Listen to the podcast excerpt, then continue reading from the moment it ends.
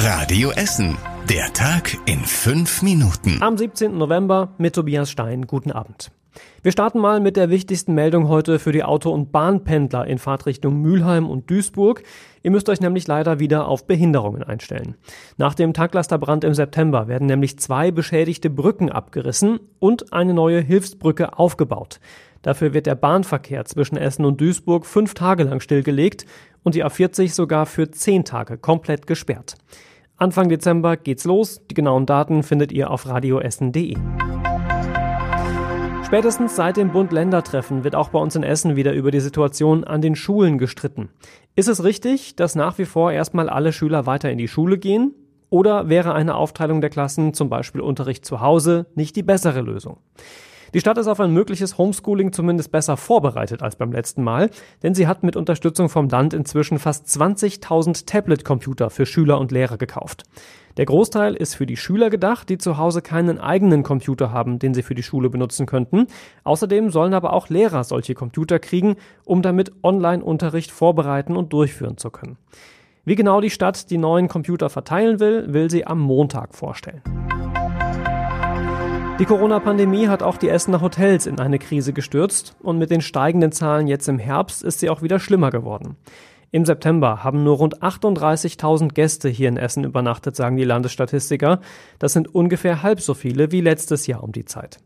Die Essener Hotels leiden vor allem darunter, dass es keine Messen mehr bei uns gibt. Und weil das erstmal auch so bleibt und es auch keinen normalen Weihnachtsmarkt geben wird, dürften die Zahlen für die nächsten Monate wohl auch kaum besser werden. Einige Hotels versuchen die Einbußen zumindest ein bisschen aufzufangen. Das Petul im Nordviertel bietet seine Zimmer zum Beispiel als Quarantänelager für Corona-Kontaktpersonen an.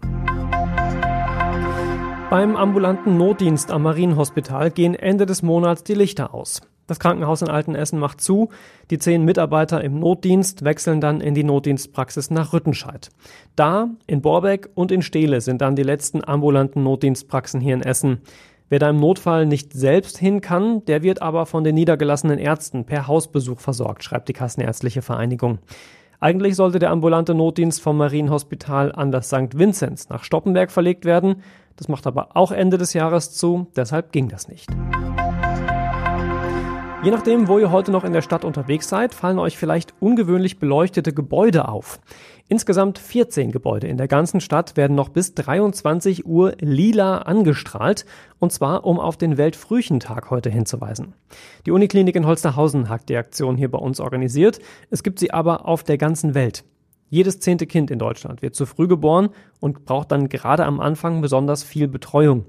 Damit das Thema genug Aufmerksamkeit bekommt, werden unter anderem die Sparkasse in der Innenstadt, das Stauwehr am Baldeneysee und der Doppelbock auf Zollverein lila angestrahlt, wie gesagt, noch bis 23 Uhr. Und das war überregional wichtig. In Berlin hat es heute eine große Razzia im Clanmilieu gegeben. Es gibt fünf Haftbefehle gegen Männer, die an dem Kunstraub im grünen Gewölbe in Dresden beteiligt gewesen sein sollen. Drei Männer wurden schon festgenommen, nach zwei weiteren wird noch gefahndet. Außerdem ging es heute viel um die Nachwehen des Bund-Länder-Treffens gestern. Es gibt viel Kritik, weil es keine Einigung auf schärfere Regeln gegeben hat. Der Chef des Weltärztebundes fand recht klare Worte und fragte, was denn die normalen Leute denken sollten, wenn sich schon die Damen und Herren Politiker nicht auf vernünftige Einschränkungen einigen können. Und zum Schluss der Blick aufs Wetter. Das wird morgen ziemlich schön, bis zu 15 Grad sind drin und außerdem auch viel Sonne. Regen ist morgen erstmal nicht in Sicht, allerdings ab übermorgen wieder. Da wird es dann nicht nur wieder nass, sondern auch windig. Aber da erzähle ich euch dann morgen Abend mehr zu. Die nächsten aktuellen Nachrichten hier aus Essen bekommt ihr morgen früh ab 6 bei Radio Essen. Wie immer, jetzt euch erstmal aber einen schönen Abend und später auch eine gute Nacht. Das war der Tag in fünf Minuten. Diesen und alle weiteren Radio Essen Podcasts findet ihr auf radioessen.de und überall da, wo es Podcasts gibt.